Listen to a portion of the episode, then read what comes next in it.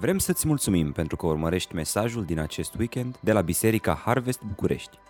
Ne rugăm ca să fii încurajat și provocat de Cuvântul lui Dumnezeu. Poți afla mai multe despre noi pe www.harvestbucurești.ro Iată mesajul pastorului Adrian Rusnac. Așa cum a spus și Gabi mai devreme, intrăm astăzi în ceea ce numim noi săptămâna mare. Și vedeți voi, aici avem o problemă. Ceea ce altădată ne producea entuziasm și multă anticipare, acum, pentru prima dată în istorie, ceva unic. Biserica nu are posibilitatea să se adune în mod fizic pentru a sărbători învierea lui Hristos. Spre exemplu, dacă anul trecut, cei care își mai amintesc de Paști, eram nerăbdător să asistăm la mărturia a cinci suflete care veneau în fața bisericii să depună mărturie prin apa botezului că viețile lor au fost transformate de Evanghelia lui Hristos, anul acesta, e bine, plănuim să stăm închiși în casă. Și asta este că în timp ce perioada asta este foarte ciudată, ea aduce cu sine și ceva unic.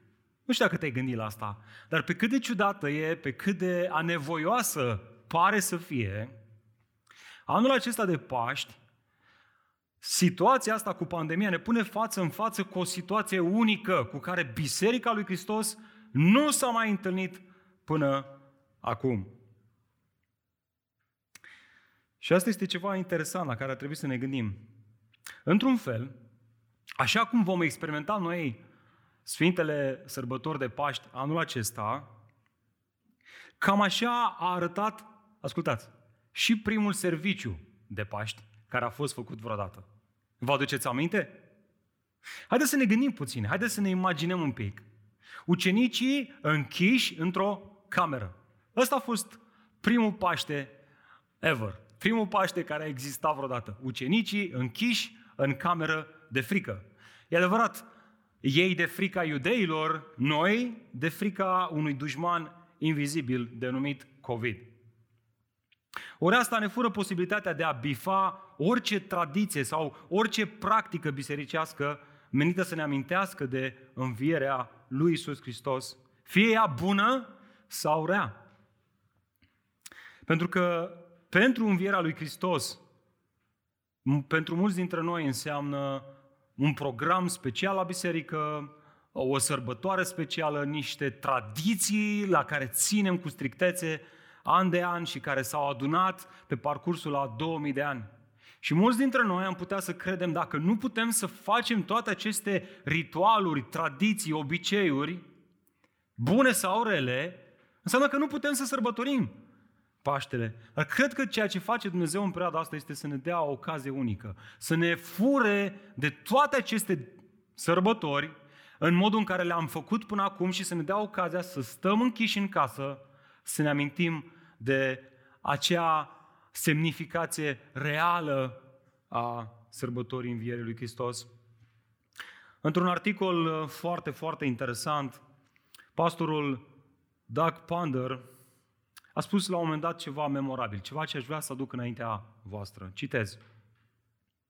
Spunea el, sărbătoarea învierii lui Hristos este o celebrare a ceea ce a făcut Isus, nu o demonstrație a ceea ce poate face biserica. Dragilor, gândiți-vă un pic la asta.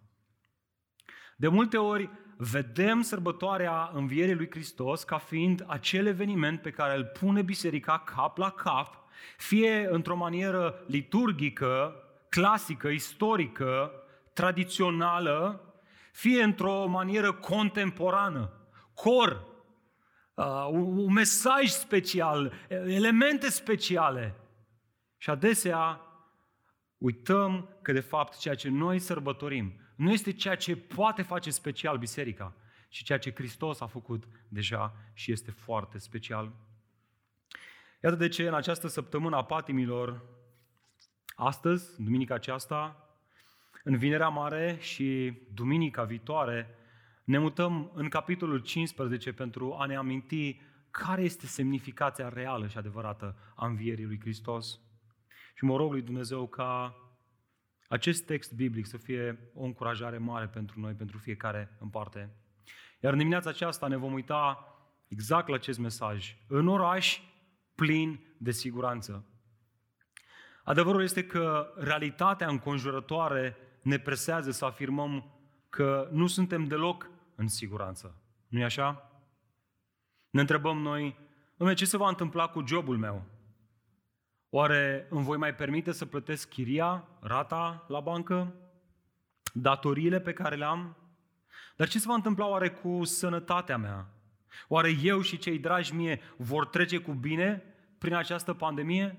Sunt lucruri care ne frământă, sunt lucruri la care ne gândim, sunt lucruri care ne determină să fim îngrijorați și asta să ne conducă la incertitudine. Parcă atunci când ne gândim chiar și la viața noastră spirituală, simțim o anume incertitudine.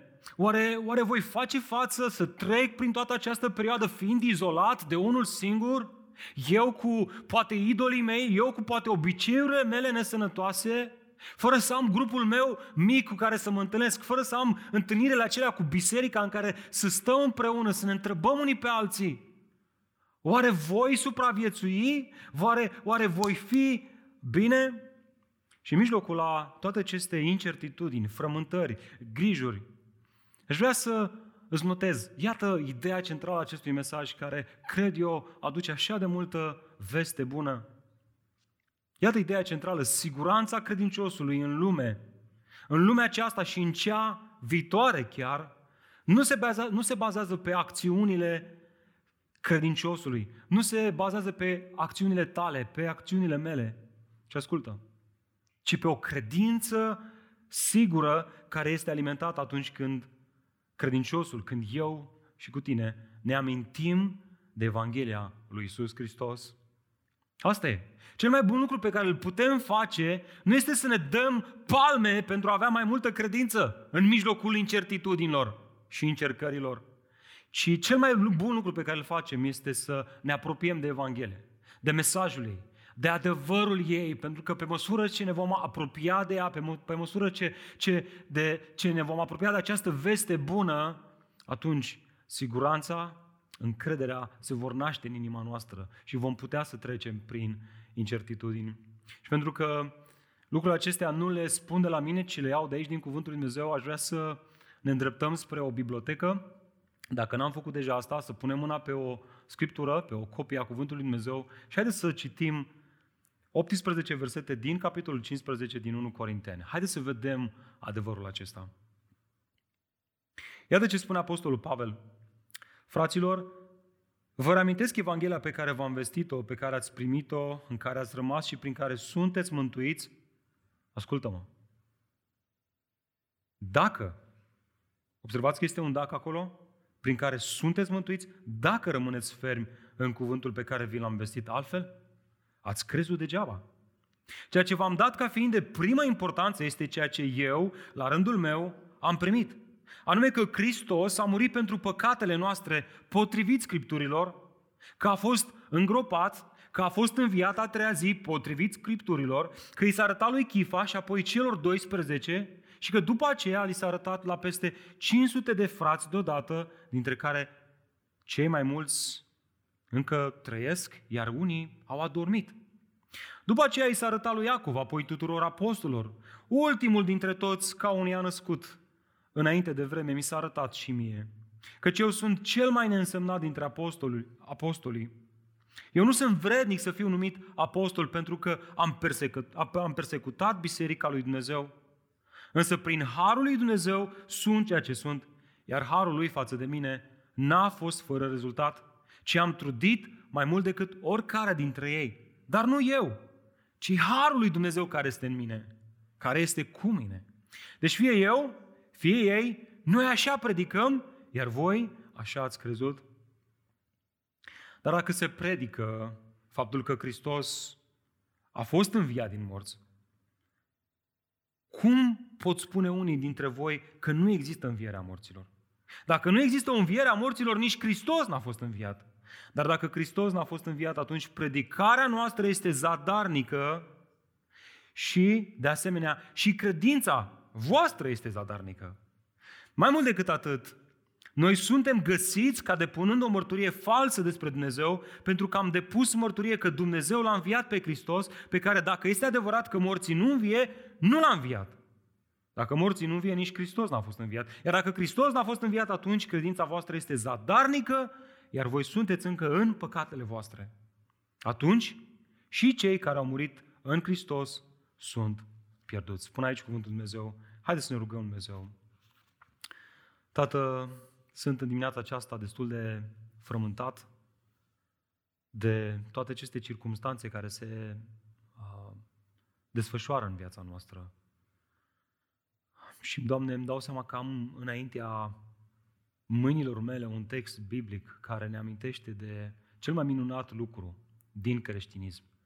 Faptul că Isus Hristos a suferit, a murit, a fost îngropat și a înviat a treia zi, exact așa cum au spus Scripturile că o va face. Doamne, dacă este ceva ce ne ajută să trecem prin incertitudine, este acest adevăr al Evangheliei. Și, Doamne, ce responsabilitate mi-ai dat în dimineața aceasta să expun acest cuvânt. Doamne, mă gândesc la inima mea care adesea se împietrește și se gândește la tot felul de lucruri orizontale și care realmente refuză, respinge mesajul Evangheliei. Mă gândesc, Doamne, la frații mei care sunt distrași în momentul acesta de așa de multe lucruri. Mă gândesc la faptul că încercăm să predicăm cuvântul Tău prin online și asta parcă pierde, diluează, parcă nu e la fel când, ca atunci când suntem împreună și toate aceste lucruri împovorează inima și multe altele. Dar, Doamne, ai vrea să liniștești inima mea în dimineața aceasta. Să liniștești inima fraților mei.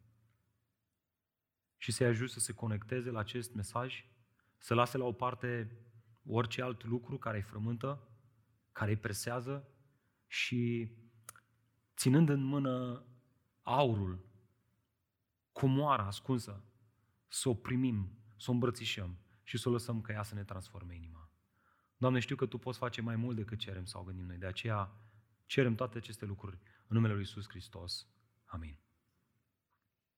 Dragilor, în perioada aceasta sunt foarte mulți oameni care suferă și mai mulți care încearcă să fugă de singurătate, de suferință sau chiar incertitudine. Prin urmare, iată întrebarea care se naște în inimile noastre și care ar trebui să primească un răspuns și căreia vrem să-i dăm un răspuns din Cuvântul lui Dumnezeu. Și anume asta. Cu ea vom naviga astăzi în text. Ascultați întrebarea aceasta.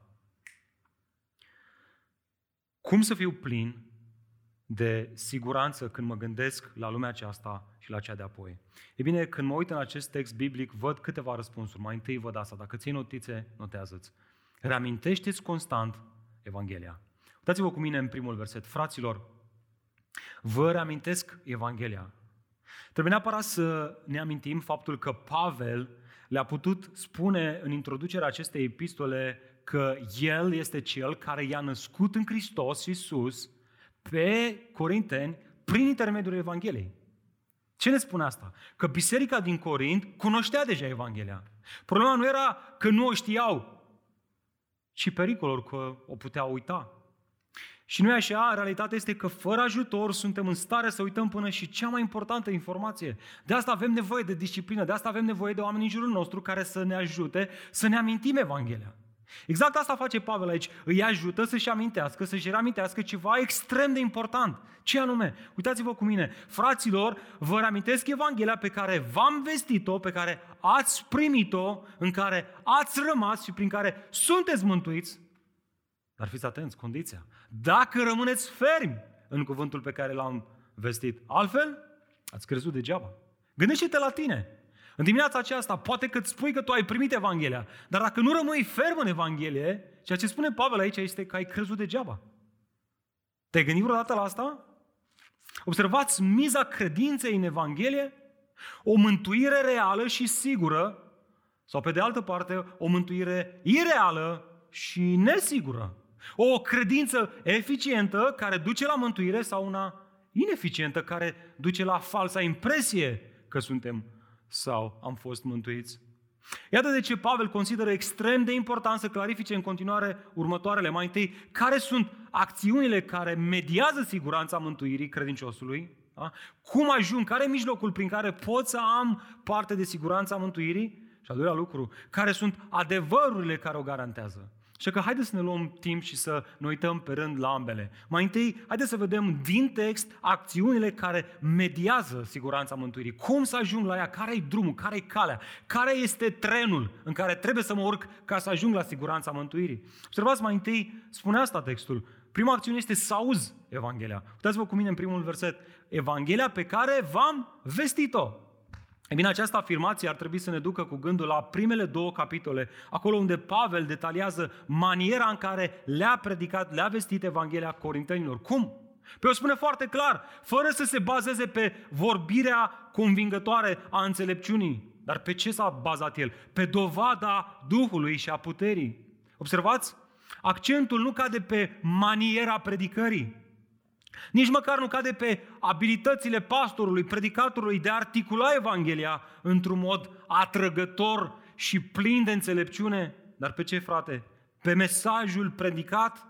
Un mesaj căruia nimeni nu-i poate rezista atunci când, atenție, Duhul Sfânt convinge.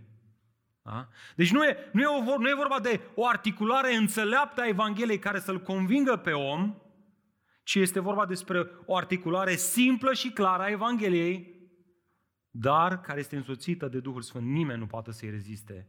Duhul Sfânt care vine și convinge inima credinciosului. Primul lucru, prima acțiune care ne duce înspre siguranța mântuirii este să auzi Evanghelia în felul acesta. Iată a doua, să primești Evanghelia. Uitați-vă cum continuă textul. Pe care ați primit-o. Termenul grecesc era folosit pentru a descrie o gazdă care își primește cu dragoste și multă ospitalitate musafirii. Dar ascultă, trebuie să ținem cont de contextul în care se întâmplă toate astea. Nu primești în casă pe oricine, nu-i așa?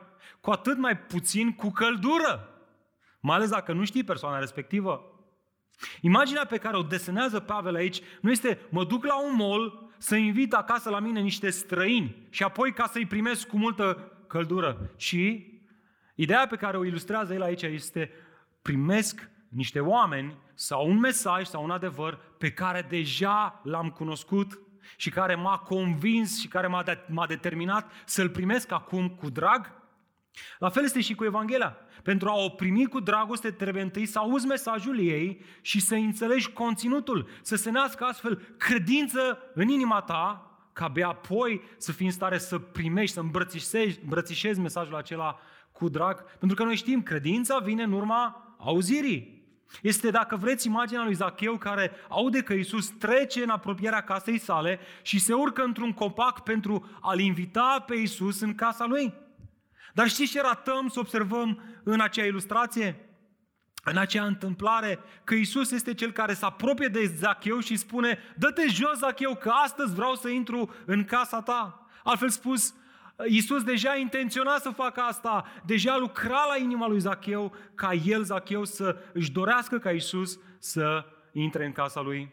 Prin urmare, noi primim cu bucurie Evanghelia în inima noastră pentru că Duhul Sfânt lucrează, pentru că Duhul Sfânt ne face inimile receptive. Și ascultă, multe inimi sunt pregătite de Duhul Sfânt chiar zilele acestea.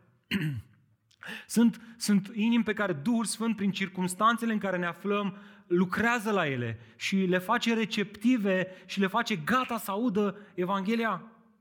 Și poate că te întrebi tu, uh, frate, dar care este consecința atunci când auzi Evanghelia vestită, când o primești, care este consecința? Iată consecința, iată ultima acțiune care ne conduce la fermitatea în Evanghelie ce duce la mântuire, să rămâi ferm în Evanghelie. Uitați-vă cu mine în continuare în care ați rămas și prin care sunteți mântuiți dacă rămâneți și acum subliniem, fermi. Observați, imaginea este, prețuiesc atât de mult persoana asta care a intrat în casa mea, încât mă țin ferm de ea. Așa cum a spus-o Iisus atât de frumos, ea devine comoara ascunsă din inima mea. Iar în vremea lui Pavel, acest termen era folosit cu sens de un soi de menghină. Asta era ideea de ferm în vremea respectivă. Atunci când un tâmplar prelucra o piesă de lemn, o fixa cu fermitate pe bancul de lucru, cu un soi de menghină contemporană. De ce? Ca să o poată lucra, ca să o poată ține ferm acolo. Dragilor, aș vrea să nu ratăm acest adevăr. Evanghelia nu este doar ușa prin care accesăm viața veșnică, ca mai, ca mai apoi să ne relaxăm și să ne îndepărtăm de ea, ci este tocmai viața creștină, este tocmai calea creștină. O, o viață creștină trebuie trăită doar în condițiile în care noi ne ținem ferm de Evanghelia lui Hristos. Dacă ea este comoara ascunsă din inimile noastre, atunci ea este ținută cu fermitate, altfel nu. Și poate te întrebi, ok, dar cum pot să rămân ferm în ceva ce nu știu? Cum pot să, cum pot să mă țin strâns de această comoară dacă nu o cunosc? E bine, asta face Pavel în continuare.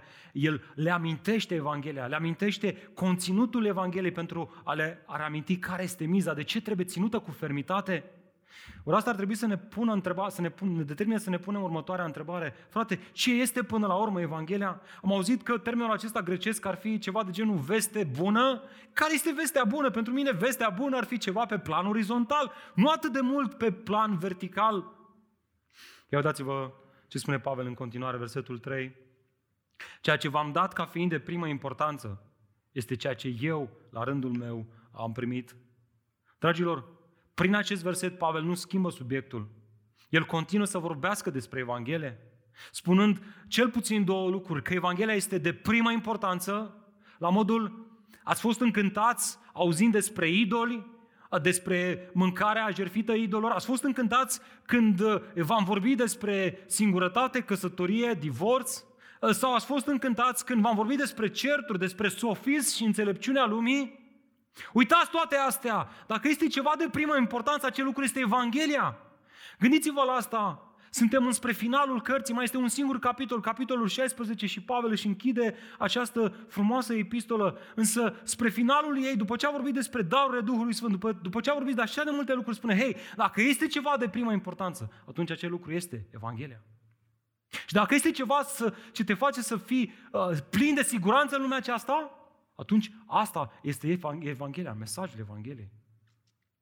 Și apoi al doilea, al doilea lucru pe care îl spune în versetul 3 este asta, că această Evanghelie despre care vorbește Pavel nu era o invenție a lui, nu era o invenție a oamenilor, ci fusese primită. Și dacă te întreb cum a fost primită, păi despre asta ne-a spus în Galateni, iar de ce spunea el acolo, vă fac cunoscut fraților că Evanghelia vestită de mine nu este de origine umană. Pentru că n-am primit-o nici n-am învățat-o de la vreun om. Și ascultă, ci mi-a fost descoperită de Isus Hristos. Pavel relatează această experiență nu ca să se laude pe sine cu experiența lui minunată, ci ca să demonstreze că Evanghelia are o origine divină și că, prin urmare, nimeni nu are voie să o modifice. Dragule, ești conștient că siguranța în lumea aceasta și în lumea de apoi siguranța mântuirii tale, atârnă de acest mesaj al Evangheliei? Înțelegi tu că mesajul Evangheliei nu este o informație banală, ci este, este temelia pe care se așează viața ta, pe care se așează viața mea? Așa că aș vrea să, vedeți, să vedem în continuare care sunt adevărurile care garantează mântuirea. Ok, am văzut mijlocul prin care pot să primesc asta. Evanghelia vestită, primită și păstrată cu fermitate. Dar poate te întreb ce anume să păstrezi, frate. Iată adevărurile care garantează mântuirea noastră. Mai întâi notează-ți Hristos mort și îngropat. Dați-vă cu mine versetul 3 în continuare. Anume că Hristos a murit pentru păcatele noastre potrivit Scripturilor, că a fost îngropat. Dragilor, primul adevăr care ne aduce siguranță constă în faptul că Isus Hristos a murit pentru păcatele noastre.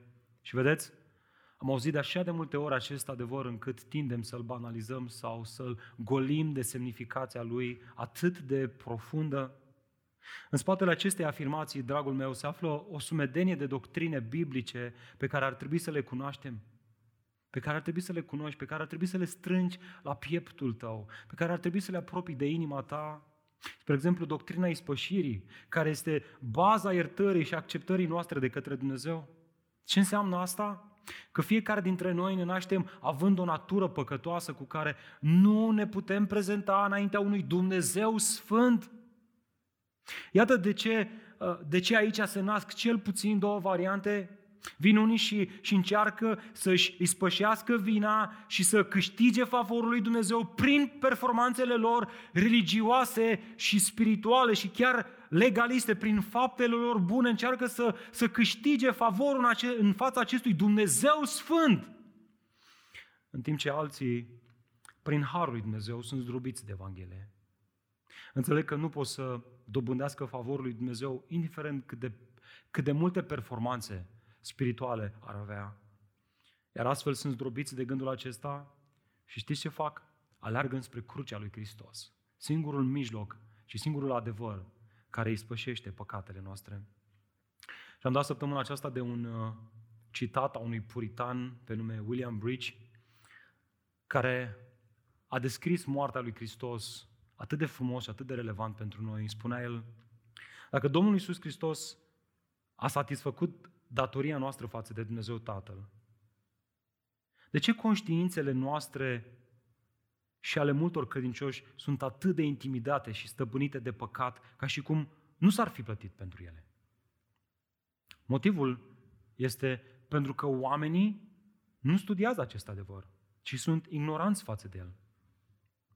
Este la fel cu cazul omului, unui om care datorează 300 sau 400 de lire unui, unui vânzător de pantofi pentru lucrurile pe care le-a luat de la el. Iar un prieten al lui vine și plătește datoria, după care o șterge din registrul vânzătorului. Însă, datornicul care nu știe de ștergerea datoriei lui și nici nu știe să citească registrul contabil al celui care îi este dator, crede că încă este dator. La fel stau lucrurile și în cazul doctrinei spășirii lui Isus. Ascultă, Domnul Isus a venit și a șters cu sângele Lui registrul datoriei noastre, dar conștiințele noastre, care continuă încă să țină evidența păcatelor noastre, ne condamnă ca și cum nu s-a plătit pentru ele, pentru că nu știm despre achitarea, ispășirea lor. Observați? Dacă stai seara în pat și conștiința te apasă, te condamnă din cauza păcatelor tale. Asta se datorează faptului că tu nu cunoști adevărurile Evangheliei. Asta se datorează faptului că ai o cunoaștere superficială a Evangheliei. Poate deformată, distorsionată, care nu este în acord cu cuvântul lui Dumnezeu. Nu este, de, nu este de mirare că uh, experimentezi incertitudine spirituală. Nu este de mirare că, că te întrebi Oare, oare mântuirea mea este sigură? Oare eu sunt cu adevărat mântuit? Uite, uite câte păcate am care mă condamnă. Nu știm aceste doctrine ale morții lui Hristos, care ne aduc atât de multă siguranță. Și mai este un adevăr central pe care ne, ne-l oferă Pavel aici și care ne oferă așa de multă siguranță. Știți care? De fapt, în lipsa lui nu am putea ști dacă primul este valid. Iată, Hristos înviat și confirmat. Luați în continuare versetul 3, că a fost înviat a treia zi potrivit cu Scripturile.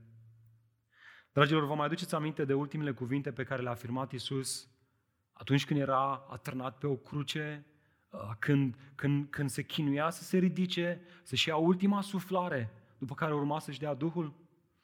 A spus el acolo, s-a isprăvit. Termenul grecesc folosit de evangeliști acolo este telestai, de fapt, arheologii spun că i-au descoperit de multe ori echivalența latină, consumatum est, afirmație care se regăsea pe chitanțele folosite în acele vremuri, care însemna simplu plătit sau achitat. Dragilor, moartea lui Hristos pe cruce este chitanța de plată a păcatelor noastre. A celor care sunt aleșii lui Dumnezeu, cei care sunt copiii lui Dumnezeu, cei care se încred în Evanghelie. Și aici cineva ar putea să vină să întrebe, frate, înțeleg că avem o chitanță care dovedește plata păcatelor noastre, dar de unde știu că ea a fost acceptată de către Tatăl? De unde știu că ea este ceea ce mă lasă să intru în locul cel mai sfânt, în prezența Sfințenului lui Dumnezeu? Și asta este o întrebare excelentă pe care ar trebui să o pună fiecare credincios, pentru că răspunsul cel mai simplu la această întrebare este acesta, datorită faptului că Isus Hristos a fost înviat, știți de cine? De către Tatăl. Ascultă, Pavel este atent. Moartea și învierea lui Hristos s-au petrecut potrivit Scripturilor. Ne spune aici, de două ori folosește Pavel expresia asta. Hristos n-a făcut asta de capul lui, n-a făcut de unul singur, ci aflăm din Scriptură că El a fost trimis de Tatăl să moară pentru păcate. Iată de ce Tatăl acceptă cu bucurie și îl învie pe Hristos acceptând plata păcatelor noastre. Asta sărbătorim de Paști. Iisus Hristos a murit pentru păcatele noastre și asta semnifică că avem o chitanță de plată pe care scrie achitat și apoi avem confirmarea că Tatăl din ceruri l-a înviat pe Hristos din morți, a biruit moartea și asta ne confirmă că Tatăl primește această ispășire, această plată de păcate odată pentru totdeauna. Dar vedeți, ascultătorul contemporan poate avea aici numeroase obiecții. Dom'le, de unde știu eu că Iisus Hristos chiar a murit și a înviat? Nu? Și Pavel este atent, chiar și la acest detaliu. Îngroparea lui timp de trei zile, după o crucificare romană, validează moartea lui. Faptul că a murit pe cruce și a fost pus într-un mormânt, asta este o validare a faptului că el chiar a murit. Iar apoi avem și o confirmare a învierii, faptul că El s-a arătat la numeroase persoane. Uitați-vă cu mine în versetul 5. Nu la întâmplare, Pavel dă detaliile astea aici, pentru că cei mai mulți dintre noi ne întrebăm, ok, dar de unde știu că Iisus Hristos a, a biruit moartea? Iată de unde știu. Că li s-a arătat lui Chifa și apoi celor 12, iar după aceea li s-a arătat la peste 500 de frați deodată, dintre care cei mai mulți încă trăiesc. Adică puteți să mergeți să-i întrebați, puteți să vorbiți cu ei, Chiar astăzi, în timp ce vă scriu asta, le spunea Pavel. Însă alții au adormit, adică au murit. Și acum fiți atenți, după aceea i s-a arătat lui Iacov, apoi tuturor apostolilor, ultimul dintre toți, ca unii a născut înainte de vreme, mi s-a arătat și mie, eu cel care depun mărturie. Observați cheia, observați expresia cheie arătat, apare aici de patru ori. Avem o sumedenie de martori ai învierii, martori oculari, care l-au văzut cu ochii lor pe Hristos. Avem de asemenea oameni sceptici, așa cum era Pavel care vrea să vadă calea creștină și credincioșii care mergeau pe ea terminată, risipită. Sau chiar Toma, care s-a îndoit. Avem dușmane lui Hristos și avem prieteni lui Hristos. Avem romanii și liderii evrei care, deși au făcut tot ce a ținut de ei să găsească acest trup neînsuflețit al lui Hristos, nu au reușit. De ce? Pentru că Hristos a biruit cu adevărat moartea și pentru că trupul lui a fost preschimbat într-un trup slăvit de glorie. Ba mai mult, dați-mi voie să vă pun această întrebare. Oare și-ar fi dat ucenicii lui Hristos viața pentru un simplu învățător mincinos care a spus una, care a promis una, dar care a făcut alta? Categoric nu. De fapt, Evanghelia, moartea, îngroparea și învierea lui Hristos i-a dezarmat i-a, și a determinat pe aceștia să înfrunte suferința, să, să, să, să înfrunte bolile, să înfrunte incertitudinea și prigoana. Exact asta îți spune Ravi Zacharias într-un articol, spunea el, în afara crucii lui Hristos nu este speranță în lumea aceasta. Crucea și învierea reprezintă esența Evangheliei, fiind singura speranță pentru această lume. Oriunde te duce, cere lui Dumnezeu înțelepciune ca să ai parte de Evanghelie chiar și în cele mai grele situații. Așadar, dragule, amintește zilnic Evanghelia. Ea îți va duce multă siguranță și încredere. Dacă vreți, dați-mi voie să spun asta, trăim o perioadă în creștinism în care ni s-a spus să predicăm Evanghelia, să o spunem altora, dar prea puțin ni s-a spus să ne predicăm Evanghelia. Să ne amintim nouă înșine Evanghelia. L-ascultam pe Tim Keller săptămâna asta și mi-a plăcut atât de mult că a folosit o ilustrație care cumva ne ajută să înțelegem lucrul acesta. Povestea el despre această metaforă, această imagine a celor care călătoresc cu avionul și cei care au făcut asta știu că la un moment dat stewardezele vorbesc despre această mască în cazul în care rămâne avionul fără oxigen, avem această mască care coboară de sus și trebuie să ne o punem. Și spune ceva interesant acolo. Ce, ne, ce, spune, ce spune cei care au călătorit cu avionul? Spune, primul lucru pe care trebuie să-l faci dacă ești însoțit de copil este să spui ție masca de oxigen și abia apoi copilului. De ce? Pentru că dacă nu ți-o pui ție masca, riști să rămâi fără oxigen și apoi să nu mai fii în stare să-ți ajuți propriul copil. Și cred că ilustrația asta, metafora asta ne ajută așa de mult. Noi nu putem să-i ajutăm pe alții să respire oxigenul Evangheliei dacă noi nu-l respirăm. Și tare mi-e frică mie că sunt mulți astăzi care se numesc credincioși, dar care nu respiră acest mesaj al Evangheliei. Ce este de făcut? Dragule, lasă puțin Instagram-ul, lasă puțin Facebook-ul, lasă puțin Netflix-ul deoparte și pune mâna pe o carte. De exemplu, am adus cu mine astăzi această carte a lui Paul Washer, Puterea și mesajul Evangheliei. Ce-ar fi să-ți o comanzi, să o citești? Este o carte ușor de citit, plăcută, care vorbește despre ce înseamnă Evanghelia. Ia-ți cartea asta și citește-o. De asemenea, dacă ți se pare dificil să comanzi o carte și să plătești pentru ea, pe Magna Grația găsești o altă carte care se intitulează simplu Evanghelia. Doar dai pe Magna Grația această asociație care oferă așa de multe resurse bune, gratis. Ce ar fi săptămâna asta, săptămânile următoare, aceste săptămâna, săptămâna mare, să citești despre Evanghelie. Să începi să-ți amintești Evanghelia și să lași ca ea să-ți schimbe viața și să te încurajeze. Iată, în continuare, cum să fiu plin de siguranță când mă gândesc la lumea aceasta și cea de apoi. E bine că mă uit în acest text, mai văd încă două lucruri. Mai întâi, reamintește-ți puterea Evangheliei. Dați-vă cu mine în versetul 8. Ultimul dintre toți, ca unuia născut înainte de vreme, mi s-a arătat și mie. Haideți să observăm în continuare care este impactul Evangheliei, puterea Evangheliei în viața credinciosului, văzând asta prin lentila lui Pavel, prin măturia lui. Mai întâi această experiență îl determină să se considere pe sine, observați, ultimul dintre toți. Evident, aceasta este o referire la lista de oameni care l-au văzut pe Isus înviat, el fiind ultimul dintre toți care a avut și el cumva, la final, parte de asta. Și știți ce este interesant aici? Că nu se arată deloc deranjat că este ultimul dintre toți. Dacă noi în zilele noastre suntem deranjați când uh, suntem ultimii, ul, ul, ești ultimul. Nu ne place, Pavel zice, eu mă bucur cu asta, mă laud cu asta, mă laud cu faptul că am fost ultimul dintre toți, că am avut și o șansă aceasta.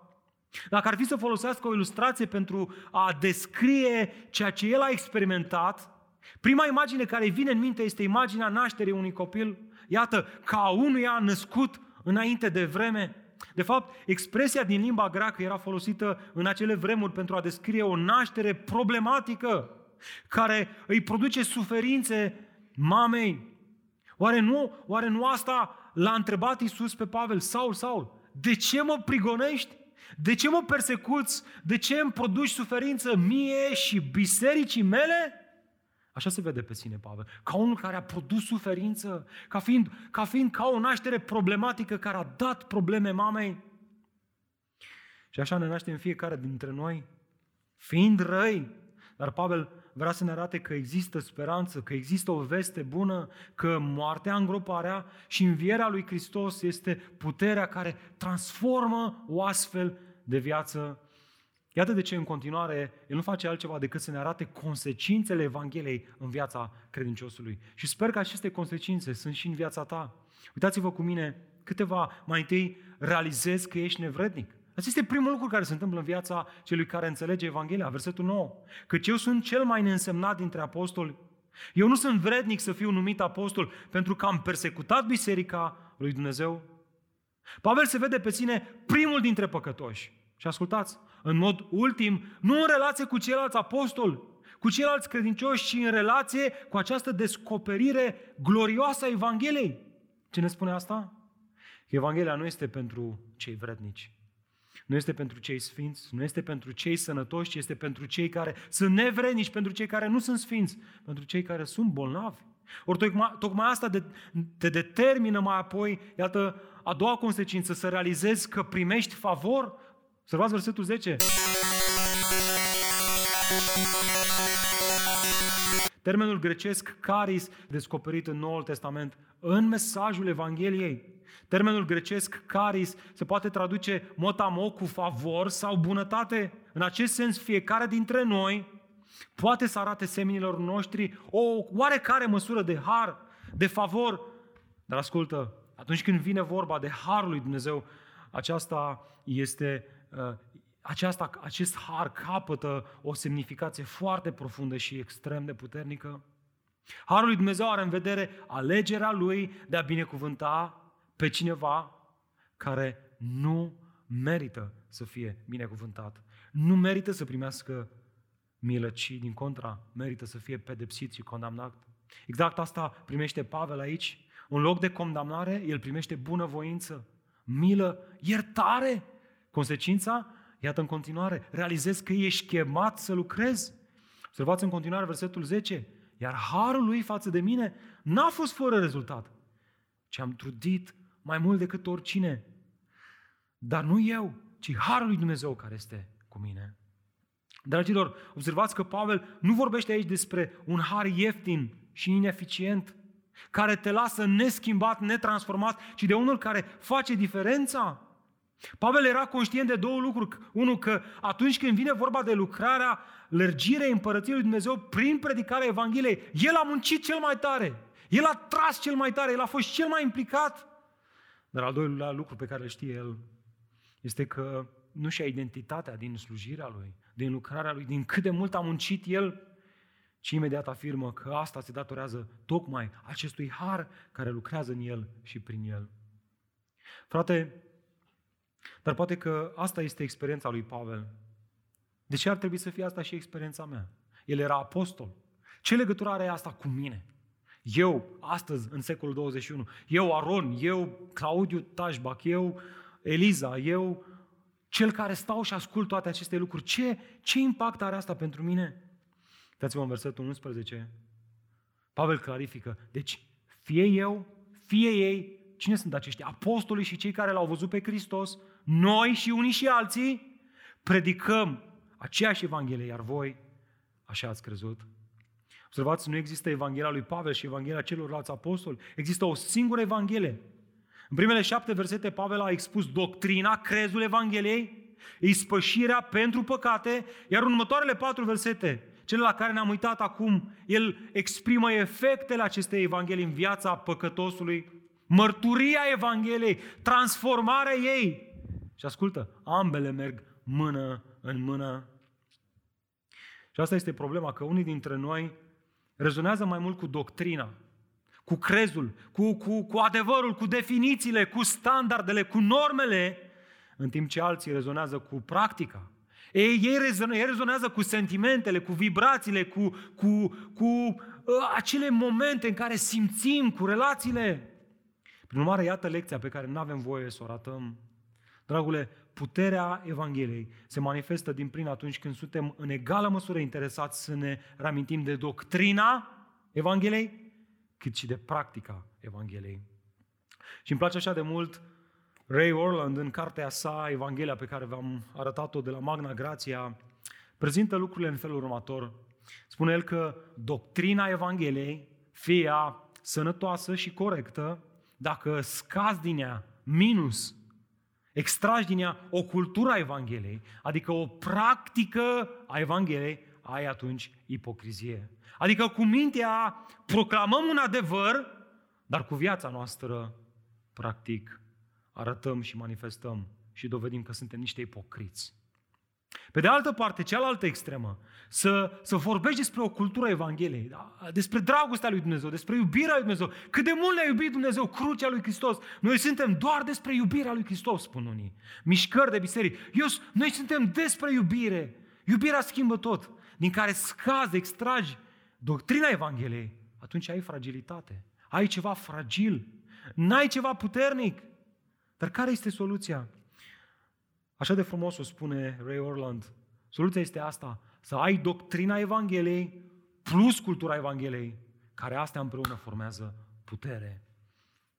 Este exact ce spunea Pavel în Roman, căci mie nu mi-e rușine de Evanghelie, fiindcă ea, Evanghelia lui Iisus Hristos, este puterea lui Dumnezeu.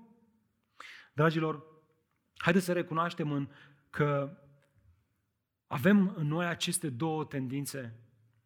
Fie să diluăm doctrina Evangheliei, fie să diluăm practica și manifestarea ei. Adevărul este că venim după o perioadă în care biserica a militat pentru o doctrină sănătoasă. S-au scris așa de multe cărți. Prin urmare, experimentăm efectul pendulului astăzi. Să ne îndepărtăm de doctrină și să mergem înspre uh, chestii practice. Uh, Domne, să iubim. Dar nu poți să iubești dacă nu ai un mesaj puternic. Iar cele două nu trebuiesc divorțate, ci ele trebuie, trebuie să le ținem împreună. Ce este de făcut? O biserică sănătoasă, ancorată în Evanghelie, este cunoscută pentru ambele. Pentru foamea ei de a cunoaște adevărul profund al Evangheliei și sănătos, cât și pentru dorința de a, de a o pune în practică prin Duhul Sfânt, iubind pe alții.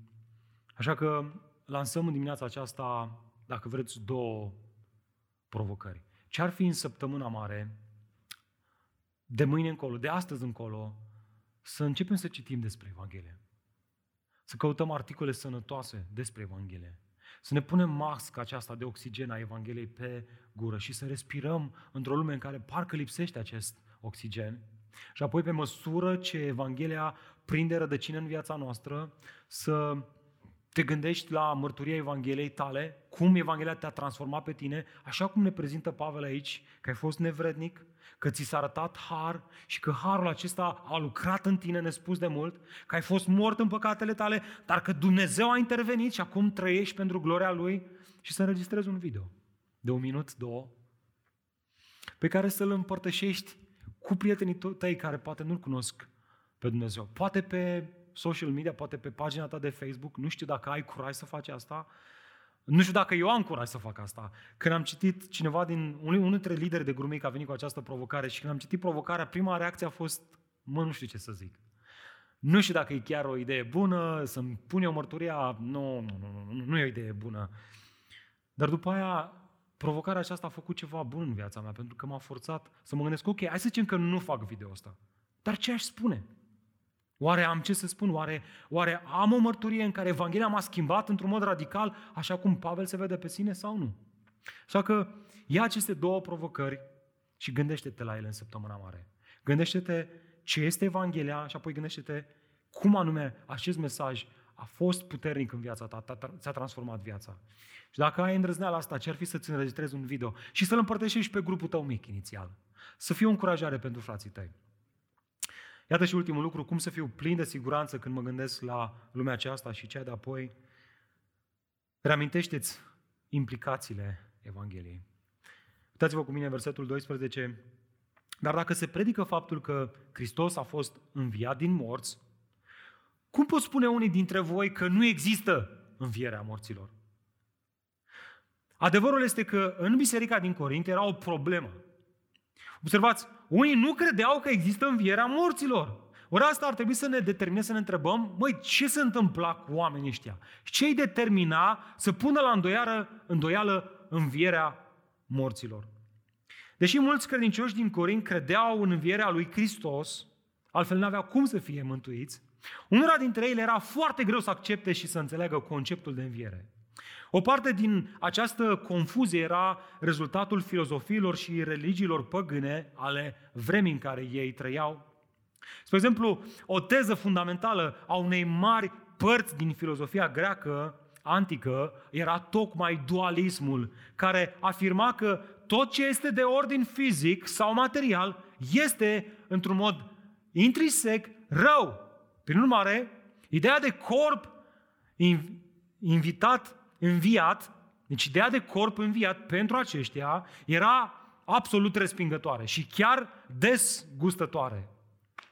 Lucrurile bune erau doar cele spirituale și cele nevăzute care stăteau în spate lucrurilor fizice. Dar lucrurile fizice absolut erau rele. Ideea de a lua ceva, un lucru rău fizic și să-l înviezi era absolut dezgustător și nu puteau să primească ideea asta Iată de ce Pavel continuă aici cu o metodă de argumentare foarte cunoscută în acea vreme, denumită reductio ad absurdum, adică a reduce un argument la absurd. Iată în versetul 13. Dacă nu există o înviere a morților, concluzia este, nici Hristos n-a fost înviat. Implicațiile convingerilor unora, dacă ar fi fost adevărate, prin urmare, erau catra, catra, catastrofale. Altfel spus, dacă ești consecvent până la capăt cu convingerea că nu există înviere, atunci asta este adevărat și cu privire la învierea lui Hristos. Adică n-a înviat. Observați cât de logic și consecvent este Pavel cu ideile pe care și le prezintă? Dacă dualismul ar fi, ar fi valid, atunci consecințele ar fi absolut catastrofale. Și ca să evidențieze asta, Pavel prezintă în continuare cinci implicații dezastruoase în lipsa învierii. Uitați-vă cu mine, mai întâi, predicarea lui Hristos ar fi fost ineficientă. Versetul 14. Dar dacă Hristos n-a fost înviat, atunci predicarea noastră este zadarnică. Sublinează expresia zadarnică. Termenul mai poate fi tradus și cu inutilă sau fără folos, fără esență, ba chiar ireală. De ce? Păi, dacă Evanghelia înseamnă moartea, îngroparea și învierea lui Hristos, dar Hristos n-a înviat, atunci vorbim despre o Evanghelie trunchiată, zadarnică, ireală, falsă, care nu trebuie predicată. Ea este în mod ultim inutilă. De unde, de unde știe creștinul că, că nu crede într-un mit?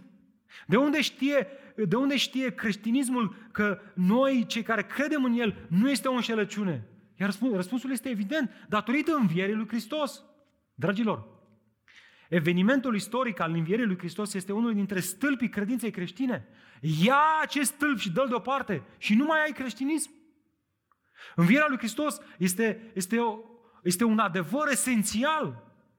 Iar dacă dăm acest adevăr la o parte, consecințele sunt catastrofale. Continuă Pavel să, să, să arate aceste consecințe. Iată în continuare, credința în Hristos ar fi inutilă. Versetul 14. Și de asemenea, și credința voastră este zadar. Interesant, Pavel schimbă, nu a noastră, a voastră. Dacă voi spuneți despre voi că nu credeți în viere, voi aveți o credință zadarnică, inutilă, care nu are niciun folos. Nu doar predicarea, ci și credința ar fi ineficientă. Altfel spus, este ca și cum ai încerca să vinzi o mașină pentru că are un motor super puternic, dar care nimeni nu a reușit să-l pornească. N-are niciun sens, n-ai, n-ai convingere, n-ai, n-ai nicio pasiune să faci treaba asta. Dacă n-ai văzut motorul ăla, ce poate să facă? Păi n-are niciun sens să vorbești despre el. Iată o altă consecință. Martorii și predicatorii ar fi niște mincinoși. Versetul 15. Mai mult decât atât, noi suntem găsiți ca depunând o mărturie falsă despre Dumnezeu. Pentru că am depus mărturie că Dumnezeu l-a înviat pe Hristos pe care, dacă este adevărat că morții nu învie, pe atunci nu l-a înviat. Atât predicarea creștină, cât și martorii oculari, cei care au pretins că l-au văzut pe Iisus înviat, sunt niște mincinoși, maxim. Aceștia au fost gata să-și dea viața pentru El, însă toate astea în baza unei minciuni spuse de ei, să fii cu o minciună și în baza acelei minciuni să fii gata să mori? N-aș crede asta. Observați ironia lui Pavel. Nu are niciun sens să crezi așa ceva Ba mai mult, iată o altă consecință dezastruoasă dacă Isus nu ar fi înviat. Nimeni nu ar fi răscumpărat din păcat. Ori asta este mare lucru. Dați-mă versetul 16. Dacă morții nu învie, nici Hristos n-a fost înviat. Iar dacă Hristos n-a fost înviat, atunci credința voastră este zadarnică, inutilă. Iar voi, voi, voi sunteți încă în păcatele voastre. Adică ar trebui să vă fie frică de această conștiință care vă condamnă Vă amintiți că am văzut mai devreme faptul că moartea lui Hristos este chitanța de plată pentru păcatele noastre? Acel, acea expresie, s-a isprăzit, s-a isprăvit, s-a plătit toate păcatele, iar învierea lui Hristos este dovada că aceasta a fost acceptată de către Dumnezeu? Fără înviere, o, o consecință descărcată de vinovăție, de vinovăția păcatelor, este doar o iluzie. Pentru că, de fapt, n-a murit nimeni pentru păcatele tale. De fapt, păcatele tale încă sunt acolo. Și bine ai face să te simți condamnat de ele. Asta ar fi o consecință dacă Hristos n-ar fi înviat. Ba mai mult, observați, o altă consecință, toți credincioșii ar fi pierduți. Observați versetul 18. Atunci și cei care au murit în Hristos sunt pierduți. Nu doar noi cei care auzim toate astea, ci chiar și toți ceilalți care au murit până acum, având această credință în Hristos, chiar și cei din Vechiul Testament care așteptau să vină Mesia și care au fost mântuiți în baza credinței lor că într-o zi Hristos va reveni. Și ei au o credință falsă, pentru că Hristos o fi venit, dar n-a înviat. Deci, practic, ei sunt pierduți. De ce? Pentru că dacă Isus nu a înviat, atunci nici ei nu vor putea învia. Dragilor, observați implicațiile fundamentale ale învierii lui Hristos? Este crucial. Învierea lui Hristos nu este o sărbătoare banală. Nu este, hai să mai facem și noi ceva. Poporul Israel a avut multe sărbători. Însă observați, în momentul în care ajungem în nou legământ, biserica, biserica lui Hristos, care este poporul lui Dumnezeu în nou legământ, păstrează această sărbătoare, sărbătoarea învierii lui Hristos. În fiecare duminică, în fiecare duminică, noi nu facem altceva decât să sărbătorim învierea lui Hristos. De-aia ne întâlnim duminica. De-aia ni se pare potrivit să o facem duminica, că într-o zi de duminică Hristos a biruit moartea. Și noi, noi în fiecare duminică ar trebui să, să celebrăm, să comemorăm și să sărbătorim această biruință asupra morții. De ce? Pentru că învierea lui Hristos este puternică. Fără înviere nu ai creștinism biblic și real. Ei și aici este problema. Că atunci când înțelegi asta, resimți imediat ispita și presiunea de a dovedi într-un mod intelectual că învierea istorică a lui Isus este credibilă. Asta este presiunea. Să dovedim, Domne, că, că, că învierea lui Hristos a fost pe bune. Dar observați ceva în text? Observați că Pavel prezintă implicațiile negative și dezastruoase dacă Isus nu ar fi înviat din morți, rezistând tentației, ispitei de a alerga înspre argumente filozofice, istorice, sau chiar de a demonstra validitatea ei legală. De ce o are? Știți de ce? Pentru că ne-a spus-o Pavel deja. Cuvântul și predicarea mea, spunea Pavel, nu se bazau pe vorbele convingătoare ale înțelepciunii, ci pe altceva ci pe dovada Duhului și a puterii, ca astfel credința voastră să nu fie întemeiată pe înțelepciunea oamenilor, ci pe puterea lui Dumnezeu. Dragilor, chemarea noastră este să proclamăm învierea lui Hristos, nu să o facem acceptabilă. Pentru că dacă este ceva ce îi face pe oameni să accepte nebunia crucii, că Iisus Hristos a, a murit, a fost îngropat și a înviat, este doar Duhul Sfânt al lui Dumnezeu. Și vă spun că eu sunt un nebun. Eu adesea, când ies în fața bisericii, când ies în fața prietenilor mei să-L mărturisesc pe Hristos, resimt această presiune prostească, nebunească, de a încerca să argumentez eu prin puterile mele învierea lui Hristos. Dar este o nebunie să faci asta. Dacă este ceva ce dovedește învierea lui Hristos, acel lucru este doar învierea lui Hristos. Vreți să clarificăm asta odată pentru totdeauna? Noi datorăm cunoașterea și credința noastră neclintită în, în învierea lui Hristos lucrării de regenerare și de iluminare a Duhului Sfânt.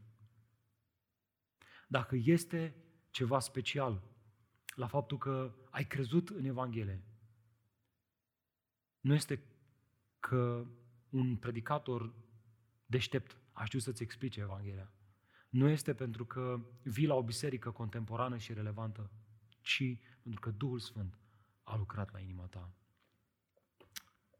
Efectul? Închinare, adorare, mulțumire, siguranță.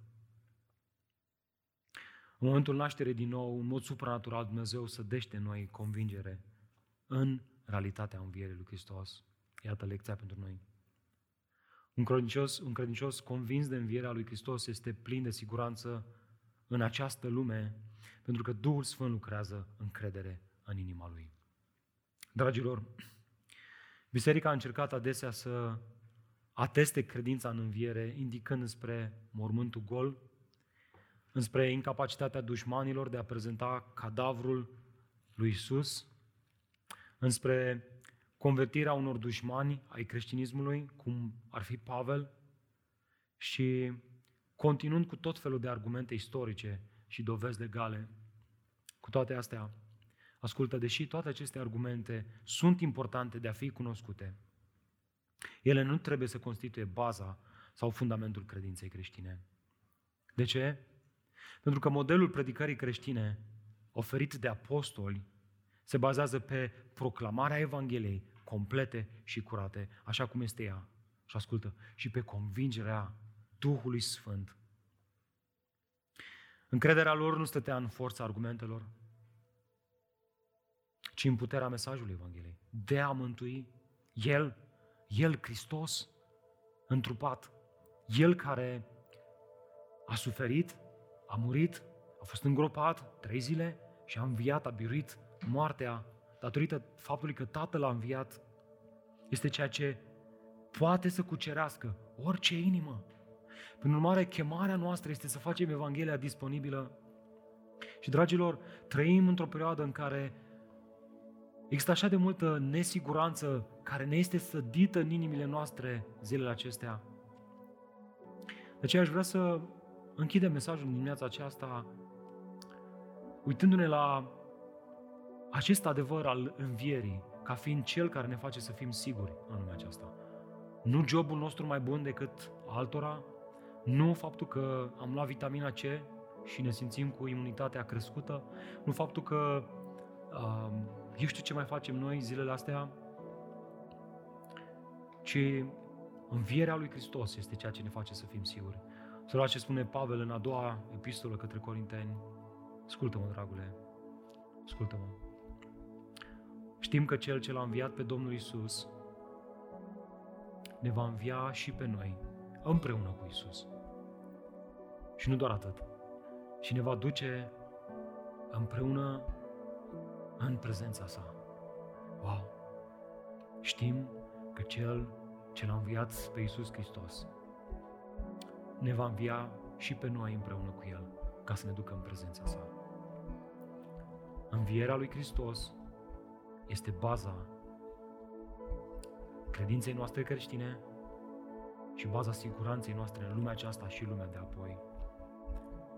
Și știm, știm versetul acesta destul de bine, dar ratăm să-l punem în contextul lui.